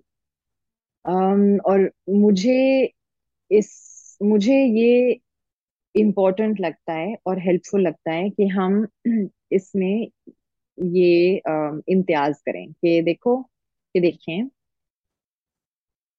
दो चीज़ें हैं जो हो रही हैं साइमल्टेनियसली मल्टीपल यहाँ पे अ, या जैसे आपके लिए मोर देन वन ट्रूथ है यहाँ पे राइट कि अ, पाकिस्तान का बहुत छोटा कंट्रीब्यूटिंग रोल है टू ग्लोबल वार्मिंग राइट इसको कोई डिनाई नहीं करा, करेगा और कोई डिनाई नहीं कर रहा। बट ग्लोबल नॉर्थ का ये कहना कि ये पाकिस्तान की करप्शन और गवर्नेंस का प्रॉब्लम है इसमें अ, ये ये एक बहुत सेल्फ सर्विंग आर्ग्यूमेंट भी बन जाती है राइट बिकॉज़ एक आई थिंक इसके इस, इससे कई चीज़ें होती हैं। एक इससे ये होती है कि शायद उन्हें रियश्योरेंस मिलती है कि नहीं, इतना बुरा हमारे साथ कभी नहीं होगा क्योंकि हमारी गवर्नेंस बेहतर है। देखो, हम तो यू नो सेफ़ हैं तो वो अपने आप को रियश्योर कर सकते हैं बाय सेइंग कि ओ ये ये गवर्नेंस का प्रॉब्लम है। दूसरे वो अब्सॉल्व करते हैं अपने आप को ऑफ़ रिस्पॉन्सिबिलिटी एंड कल्पेबिलिटी कि नहीं नहीं, ऐसे नहीं होता। नेचुरल डिजास्टर्स तो हर जगह होते हैं बट इतना बुरा और डेवस्टेटिंग टोल इसलिए क्योंकि यू नो गवर्नमेंट की खराबी है। So all of this I think for specially at a time like this अभी जब थर्ड तीसरा हिस्सा मुल्क का पानी के नीचे है यू नो डेवस्टेशन का स्केल अभी तो हमें ये जो नंबर्स जो कह रहे हैं कि चौदह सौ लोग खत्म हो गए ये तो अभी बहुत इनिशियल और कंजर्वेटिव एस्टिमेट्स हैं राइट अभी तो आप पहुँच ही नहीं सके जगहों पे रिलीफ और रेस्क्यू देने so unfortunately these numbers are going to go up immensely वो तो उन्होंने एनडीए में या ने एक नंबर डाला हुआ है it's an example of that Balochistan से कि half a million life right lost लेकिन उन्होंने उसके साथ एक एस्टेरिस्क लगाया हुआ है कि ये एस्टिमेट है। लाइक कि यार मतलब गिनती कैसे आपने पाँच लाख पे पहुँचे स्पेशली जब जो लास्ट लाइफ स्टॉक सर्वे था पाकिस्तान में सेंसस वो 2006 का नंबर है। तो उससे वो एस्टिमेट्स पुल करें। तो you right we don't know कि असल में क्या डैमेज है। Right we don't know so I think एक एक एक इसका पहलू तो ये है कि this is not the time right this is not the time कि आप हिसाब मांगे। दिस इज़ द टाइम कि आप एक्चुअली जाने बचाएँ। Um, दूसरे के अगर आप कहते भी हैं कि अच्छा बुरी गवर्नेंस है पाकिस्तान ने इसमें इन्वेस्ट नहीं किया ये क्यों नहीं किया तो वो भी सिर्फ़ पाकिस्तान का मसला नहीं है। और इसमें पाकिस्तान उस तरह से यूनिक नहीं है। ग्लोबल साउथ में फॉर एग्जांपल अगर वेलफेयर इंफ्रास्ट्रक्चर और वेलफेयर स्टेट जो चीज़ें प्रोवाइड करते हैं, वो नहीं है तो वो क्यों है? इसके मेरे लिए, इसको अंडरस्टैंड करने के लिए एक यू नो ठोस और प्रॉपर तरह से वी हैव टू रिकग्नाइज कि पाकिस्तान एक ग्लोबल इकोनॉमिक सिस्टम का हिस्सा है। हम एक ग्लोबल वर्ल्ड सिस्टम का हिस्सा है। ऑटोनोमसली तो कुछ हो नहीं रहा राइट हम ट्रेड करते हैं, हम तिजारत करते हैं, रुपया डॉलर से पैक्ड है। हमारे जो कर्जे हैं फॉर एग्ज़ाम्पल अब जीडीपी सर्विस की जो मैं बात करना चाह रही थी कि सर्विसिंग डेट और जीडीपी का रेशियो जो है वो क्या है? अब आप खुद सोचें ये फ्लडिंग की डेवस्टेशन से कुछ दिन पहले तक अगर आपकी सारी सियासी जो इलीट क्लास है या सियासी रहनुमा आपके यू you नो know, वो फोकस्ड हैं उस एक बिलियन डॉलर के लोन के ऊपर तो ऐसा मुल्क इसकी क्या ओरिएंटेशन होगी? या हो सकती है? कि वो यू you नो know, इस तरह की बातें सोचे और उनमें इन्वेस्ट करे सोशल वेलफेयर में। फिर जो एक और और ये इरिगेशन स्पेसिफिक आती है बात कि फॉर एग्जांपल वर्ल्ड बैंक की तरफ़ से बहुत पैसे आते हैं इरिगेशन डिपार्टमेंट के लिए राइट कि ये कर दें करप्शन बहुत है ये कर दें अब इसको ऐसे कर दें अब एक नया यूनिट बनाएँ। और एक जो कंसिस्टेंटली चीज़ होती है जो प्रेशर डिपार्टमेंट फील करती है वो है कि और लोग नहीं हायर करने लोग नहीं हायर करने। ये सब यू you नो know, ये कुछ नहीं करते। ये सब काम चोर हैं बेकार लोग हैं इनको हायर नहीं करना। और फिर आपकी जो इंक्वायरी रिपोर्ट आती है 2010 की उसकी ये फाइंडिंग बार बार बार आती है कि जब इतने क्यूसेक पानी बढ़ जाए तो इस मौके के ऊपर एक एक्सीएन होना चाहिए आठ बेलदार होने चाहिए इतने मेट होने चाहिए इतने आर्मी जवान होने चाहिए। तो वो नफरी जिस तरह लोग कहते हैं इरिगेशन वाले बहुत फ्रस्ट्रेशन के साथ वो कहाँ से आएगी?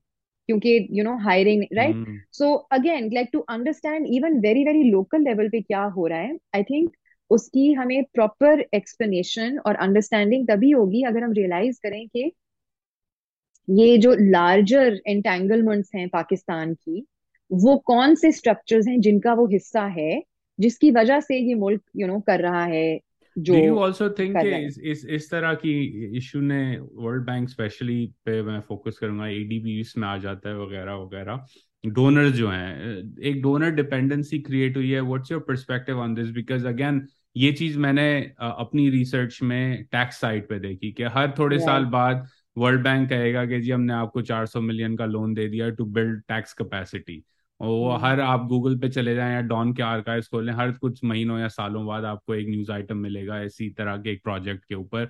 लेकिन हम कहते हैं कि जी टैक्स बेस तो अभी भी नैरो है। तो भाई ये पैसे कहाँ जा रहे हैं क्यों आ रहे हैं? बार बार वर्ल्ड बैंक किस हिसाब से दे रहा है और उसका इम्पैक्ट किया है। And again I I ask you this in this specific instance because जब मैंने और अमार ने ये डेटा uh, गैदर करना शुरू किया तो वी वर जोकिंग कि यार ये अजीब सी बात है कि हम दो अपनी प्रोफेशनल लाइफ में अलग काम करते हैं। हमने न्यूज़ रिपोर्ट्स और NDMA reports PDMA reports glean करके ये टूल बना दिया। Cumulatively maybe spend hundred human resource hours on this on our own time right like यार, हुकूमत क्या कर रही है? तो हम यही जो कर रहे थे, हुकूमत इंतज़ार कर रही है कि वर्ल्ड बैंक का ग्रांट आए या प्रोजेक्ट आए तो उस पर फिर असेसमेंट का जो एक प्रोजेक्ट है वो लॉन्च हो। तो वो डोन पैसे दें तो उस हिसाब से फिर आगे काम चलेगा। तो ये what's your perspective on this donor dependency के जी? वो जब देंगे हमें ग्रांट तभी हम कुछ काम करेंगे लेकिन उसके बावजूद जो है हमारी कैपेसिटी नहीं है या हमारे पास रिसोर्सेज नहीं है ये काम करने की। I think uh, yeah, unfortunately, this seems to uh, this seems to be supported जो मैंने वक्त गुजारा इरिगेशन वर्ल्ड्स में और यू नो अफसरान के साथ। There is a lot of so you know more specifically on this point कि क्या एक इसकी at the very local level ये मैनिफेस्टेशन है इस पूरे स्ट्रक्चर की uh, कि एड आएगी कि फॉर एग्जांपल जब जब ये बात पता चलती है कि कहीं कोई प्रोजेक्ट आने वाला है राइट और वो अमूमन वर्ल्ड बैंक का प्रोजेक्ट होगा एडीबी का जो। तो फिर बहुत कोशिश करने लग जाते हैं लोग कि अब अपनी ट्रांसफ़र वहाँ करा लें वो प्रोजेक्ट वहाँ होने वाला है इसका मतलब है कि पैसे आने वाले हैं so I, I I tend to see this as uh, this this is this is a disruptive role. The expectation of uh, you know इस तरह के पैसे आना, this history, long history of continuously ऐसे पैसे आएँगे, उससे बिल्कुल स्क्यू हो गया है आ, काम करने का आ, और ये वो लोग खुद भी कहते हैं कि यू नो वर्क एथिक की बहुत बात की जाती है फॉर एग्जांपल इरिगेशन डिपार्टमेंट में बहुत ज़्यादा बात की जाती है कि किस तरह वर्क एथिक चेंज किया है, किस तरह वो डिसरप्ट हुआ है, बहुत रिजेंटमेंट भी है इन इदारों के लिए कि हमें काम नहीं करने देते। फॉर इंस्टेंस अब ये भी देखे ना कि ये understandings I think part of it is कि ये इतना एक टॉप डाउन नज़रिया है कि आपने सबसे पहले द स्टार्टिंग पॉइंट इज़ कि ये सब लोग करप्ट हैं और हमने इनको ठीक करना है। तो मेरे लिए ये एक प्रॉब्लम है कि अगर आपने काम चलाना उन्हीं लोगों ने है। अगर आपने पहले से डिसाइड कर लिया और डिक्लेयर कर दिया है कि ये करप्ट है, ये तो वो how is it going to work because you know the success of whatever change you are proposing is contingent on those people right so for example एक बार बार ये होता है अकाउंटेबिलिटी नहीं है इस डिपार्टमेंट में अकाउंटेबिलिटी नहीं है थर्ड पार्टी थर्ड पार्टी करेगी यू नो टीपीवी करें ऑडिट करें। जिससे जिसकी अंडरस्टैंडिंग बहुत से जिस तरह जो मैंने कॉन्वर्सेशन किए हैं, उन गुफ्तगु में ये कहते हैं इंजीनियर लोग कहते हैं कि पहले हमें फील होती थी ओनरशिप हम कहते थे अच्छा मैं अभी इस कनाल पे हूँ या मैं इस बराज पे हूँ, ये मेरा यू नो एक which is also problematic in way कि यू नो ये मेरा I am responsible but now before I do anything हम ये सोचते हैं कि फिर इसके ऊपर हमें वो अकाउंटिंग देनी होगी फिर वो कमीशन बैठेगा वो इंक्वायरी होगी वो कहेंगे आपने पैसे क्यों स्पेंड किए? इसकी तो ज़रूरत नहीं थी इसको क्यों आपने अपडेट किया? यू नो सो वो जो एक स्ट्रक्चर है कि आपने uh, और ये अगेन आई थिंक एक चैलेंज है which you know is is probably it applies to most government bureaucracies in other organisations like this thing between you want people to take responsibility but then you also also about discretion um, but i think like especially in the irrigation department at least what i see in my assessment is that this obsession with corruption कि बस हमें corruption खत्म करनी है has just it has it has taken over you know अब एक example this is not like related but एक example छोटा सा ये है और ये इसके कितने बड़े I feel manifestations हैं कि repercussions कि ये देखें कि करप्शन बहुत है करप्शन बहुत है नेरी पटवारी बहुत करप्शन करता है ठीक ये एक फेवरेट लाइन सबकी थी कि नेरी पटवारी बहुत करप्शन करते हैं तो एक तरह वो किस तरह करप्शन करते हैं कि पहले होता था कि फ़सल के हिसाब से आबियाना लगता था। तो पटवारी की करप्शन क्या होती थी कि वो अगर जिसका ज़्यादा अभियाना होता है ना, वो वो एंटर कर देते थे रिकॉर्ड में। कि एक्चुअली कोई बाजरा लगा रहा है, वो कहेंगे अच्छा नहीं, इसने तो गन्ना लगाया हुआ है। तो ज़्यादा पैसे और कुछ वो रख लेंगे, कुछ उसको काश्तकार को मिल जाएँगे, आपस में अरेंजमेंट करके और पेपर्स में कुछ और दिखा देते थे। कि हम इस करप्शन को खत्म करने के लिए फ्लैट रेट कर दिया अभियाना का। तो जब फ्लैट रेट कर दिया अभियाना का तो वो एक इंसेंटिव बन गया for people to basically change and start cultivating very very water intensive crops right so everyone was like okay अभियाना अब फ्लैट है तो रिटर्न्स हमें किससे ज़्यादा मिल रहे हैं? यू you नो know, चलो चावल लगाते हैं सारे शुगर केन की तरफ़ आते हैं जो भी। सो so, और, और फिर अब इससे कनेक्टेड अब ये देखें अब सब कहते हैं वाटर टेबल हमारा बहुत नीचे चला गया। राइट सो अगेन कि अगर आप इन चीज़ों को डिसोसिएट करके from their surround if you try to work on it कि नहीं, हमारा सिर्फ़ एक नुकता, एक प्रॉब्लम है, बारीकी से करप्शन को देख तो फिर उसके ये रेपोकशन होंगे पूरी तरह होलिस्टिकली वो समझते समझना नहीं कोई चाहता right? Which is I think why इस तरह की क्रिटिसिज्म अट्रैक्ट होती है कि ये कुकी कटर अप्रोचेज हैं हर जगह यही कॉपी पेस्ट किया जाता है और यू नो यहाँ लगाया जाता है but if if if there time and interest I I just quickly want to return to this question कि किस तरह ये गुफ्तगू डेवलप कर रही है ग्लोबल नॉर्थ और यू नो वहाँ का मीडिया क्या सुनना चाहता है राइट लाइक एक ये है कि and also of course this history is, is especially like a, a more recent post 9-11 history that uh, they are used to they are habituated to and they want to hear specific story from Pakistan right like Pakistan को किस तरह एक बहुत specific और narrow national security lens से देखा जाता है? जिसका एक ये एविडेंस सबके सामने आया I think just last year जब एक क्लाइमेट बहुत बड़ी क्लाइमेट समिट ऑर्गेनाइज की गई यूएस में, जिसने पाकिस्तान को बुलाया ही नहीं राइट right? कि पाकिस्तान बस टेररिज्म उसका, उससे लिंक है या हमें उसमें इंटरेस्ट है बट और चीज़ों को नहीं हम कंसिडर करेंगे। और and again this is not just the US ये एक लार्जर पैटर्न है कि वेस्ट को जो इंटरेस्ट है वो आ, बहुत स्पेसिफिक और नैरो और मायोपिक और, और स्टीरियोटाइप इंटरेस्ट और अभी उसकी हिपोक्रेसी हमें इस पे भी नज़र आ रही है कि वो सालों से ग्लोबल साउथ को कह रहे थे कि आपने अपने कोल आउटपुट कट करना है। Indonesia has been up in arms over this for a long time India has been as well और अब जब यूरोप में खुद जब आ, लाले पड़ गए तो to be blunt about it about energy access from Russia तो वहाँ तो कोल चलाना भलाल हो गया है क्योंकि हमें एनर्जी सिक्योरिटी चाहिए तो we can't let our people freeze in the winter तो कोल आप चलाएँ कोई मसला नहीं। And it's again that view के आप करें तो ठीक है लेकिन फिर आप आ, अपने ईएसजी e क्राइटेरिया के अंदर कैपिटल एक्सेस रोक देते हैं ग्लोबल साउथ के लिए। जिनको चीप एनर्जी की ज़रूरत है अपनी इंडस्ट्रियलाइजेशन और अपनी ह्यूमन डेवलपमेंट के लिए उनके लिए एक्सेस अवेलेबल नहीं है because you control the money banks right आप आईएफसी वगैरह को इस्तेमाल करके फंडिंग रोक देंगे ऑन दिस क्राइटेरिया लेकिन when it comes to your own thing you will burn coal because you have to keep your people warm and and happy in the winter और you know again कि इस तरह की बातें इस तरह की लैंग्वेज इस तरह की आर्ग्यूमेंट्स कितनी वाइड स्प्रेड हैं हमारे हायर लेवल्स पे गवर्नमेंट लेवल्स पे इनकी कोई रिप्रेजेंटेशन है इन फोरा पे?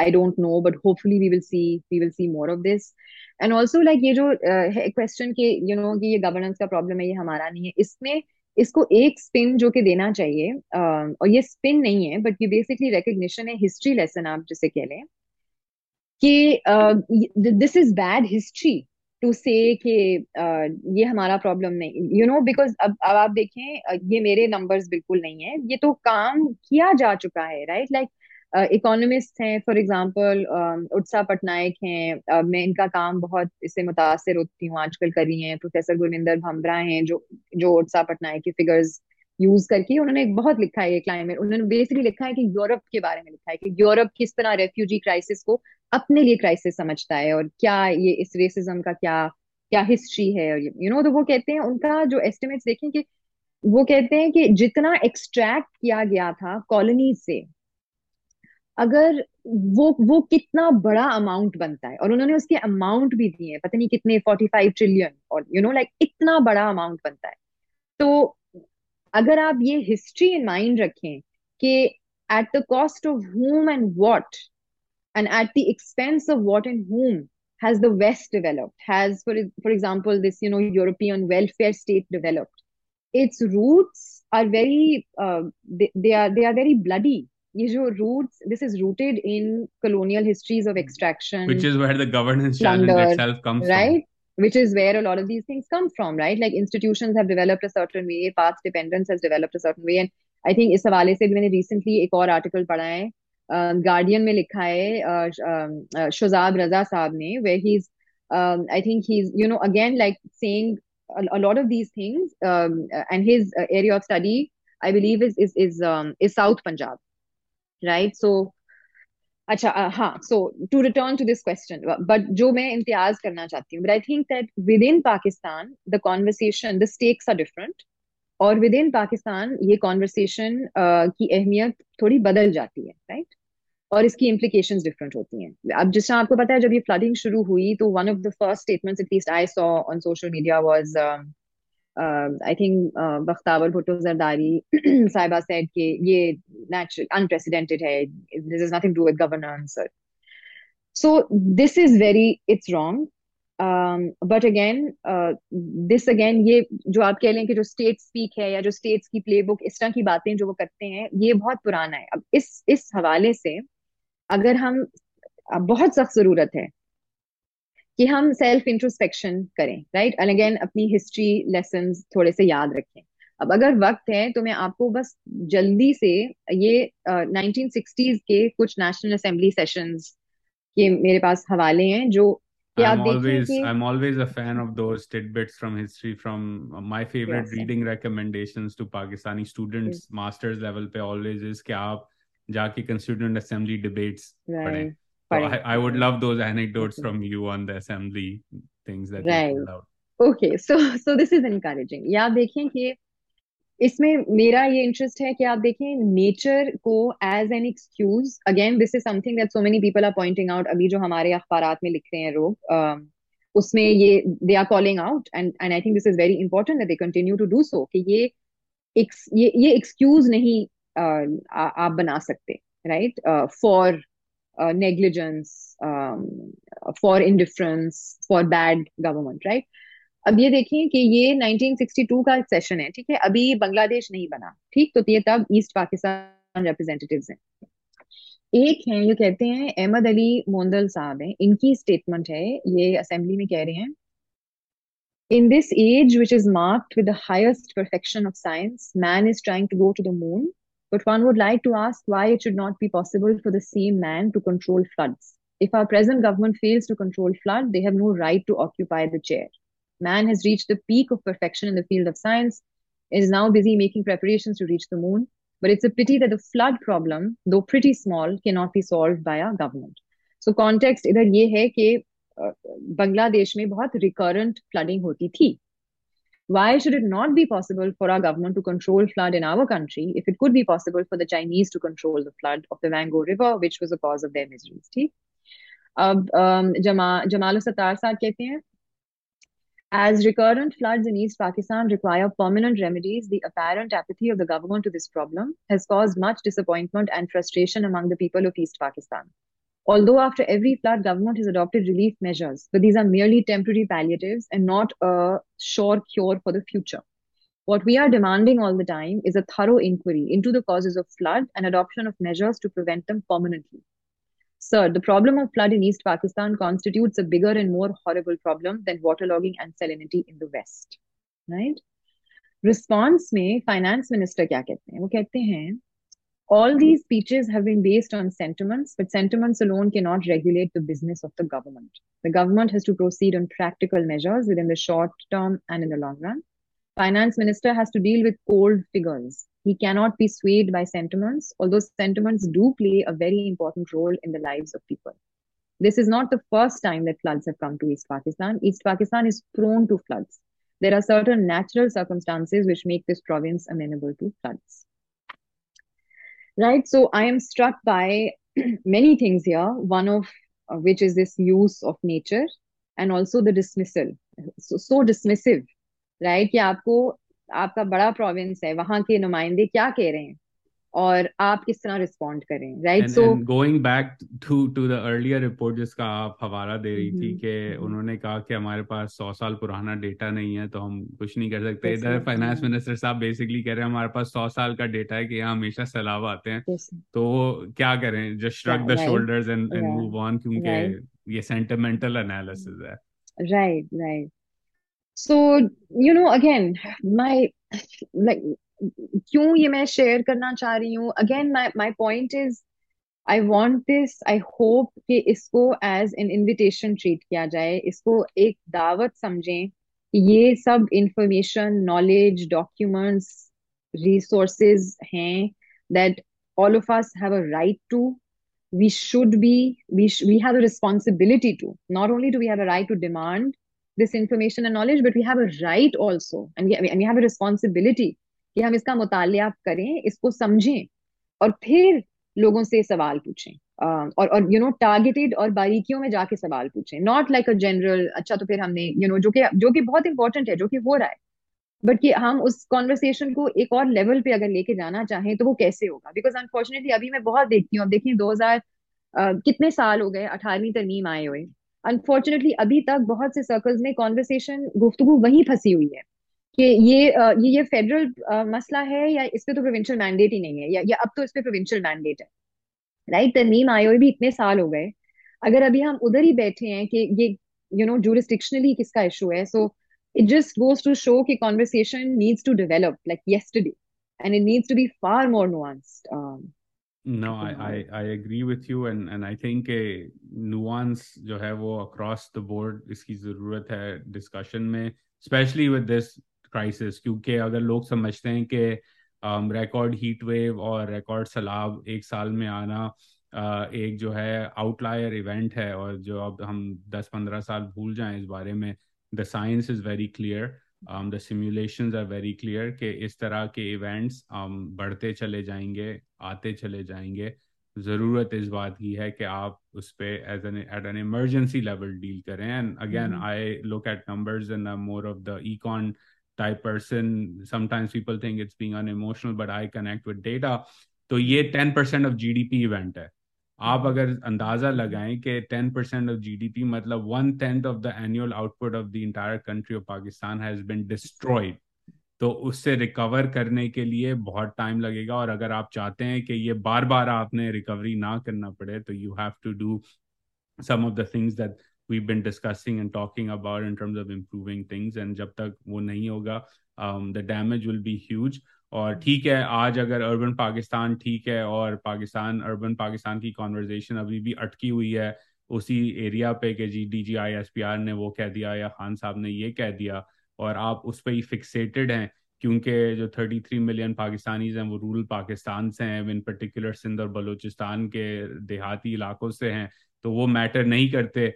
तो आज मैटर नहीं करते लेकिन कल परसों खुदा ना खासा अल्लाह ना करे कराची लाहौर मुल्तान सियालकोट जैसे शहरों में भी ये हालात हो सकते हैं। और फिर जिस तरह हमने वॉर ऑन टेरर में देखा कि जब जंग जो है वो बॉर्डर्स के एरियाज़ में थी देहातों में थी फाटा में थी तो लोगों को फ़िक्र नहीं थी। लेकिन जब ये बम कराची और लाहौर में फटना शुरू हुए then all of sudden we all woke up to कि ये कब और कैसे और क्यों हुआ? और हम उसके उसके भी जो है जो कॉस्ट uh, हैं वो आज तक बेयर कर रहे हैं तो doctor Hayat thank you so much आपने आज वक्त निकाला जाने से पहले um, I always ask my guests, are there any reading recommendations you would recommend for people? Can be on any topic, but I think क्योंकि हम climate पे बात कर रहे हैं तो would yeah. love at least one or two on that topic as well.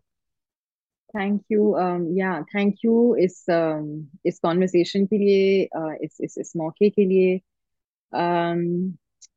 सो मैं मुझे बहुत फ़िक्र हो रही थी इस तरह कि मैं क्या रिकमेंड करूँ। मैंने बहुत सोचा and I say you know related to this specifically के ये रिपोर्टें आप पढ़ें पहले सबसे पहले लोग आप ये रिपोर्टें पढ़ें। जो यू नो पब्लिक डोमेन में जो अवेलेबल है आप ये देखें। Do you agree with with assessment do you agree with what is being you know said so that we you know just become just become more aware दो किताबें जो मैं आजकल uh, and I keep returning to them. Um, but I don't know if they will be um, of interest to you know to many listeners because they're not like they're not directly and immediately about um, environmental matters or climate matters at all. One is, um, but they're both by anthropologists um, or sorry किताब पे काम कर रही हूँ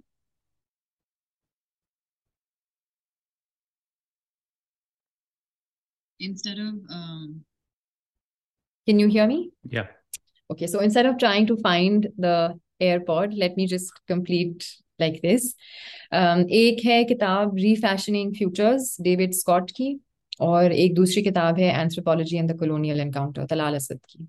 और ये दोनों किताबें मैं आजकल बार बार इन पे वापस जा रही हूँ क्योंकि मैं यू नो जिस स्टेज पे हूँ अपनी बुक के um, उस हवाले से। The latter is a very good reminder कि knowledge production is is not objective that knowledge is you know the production of it is interested always uh, what are the colonial origins of um, you know disciplines like anthropology so i think ये बहुत important reminder है um, for anthropologists and also i believe for other researchers at all times and then the refashioning futures book is you know again जब आप सोचते हैं कि अच्छा आजकल पाकिस्तान में इसकी रेलेवेंस एक तरह से हो सकती है इतनी बातें की जा रही हैं हकीकी आज़ादी हकीकी आज़ादी क्या होती है ये पहले वाली आज़ादी क्या थी और यू नो क्या पोस्ट कलोनियल प्रॉमिस है उस, कैसे लेट डाउन हुआ एटसेट्रा एटसेट्रा तो उसलिए that that that book has I find it to be I find Scott's work to be very very enlightening. But yes, thank you. Thank you so much um, for having me. Um, no, of course. And, and thank you for the recommendations. And again, um, sorry, I can't hear you. Refashioning, uh, can you hear me now? I think your speaker I think I've messed up the... from the AirPods. It's fine. Um, uh, again, thank you so much for taking out the time today. This was a wonderful conversation. I would love to have you back uh, on the podcast again as well because there's lots more to discuss about. Uh, but in the meantime, uh, stay safe, keep up the great work, and and we'll be in touch soon. Khudafis.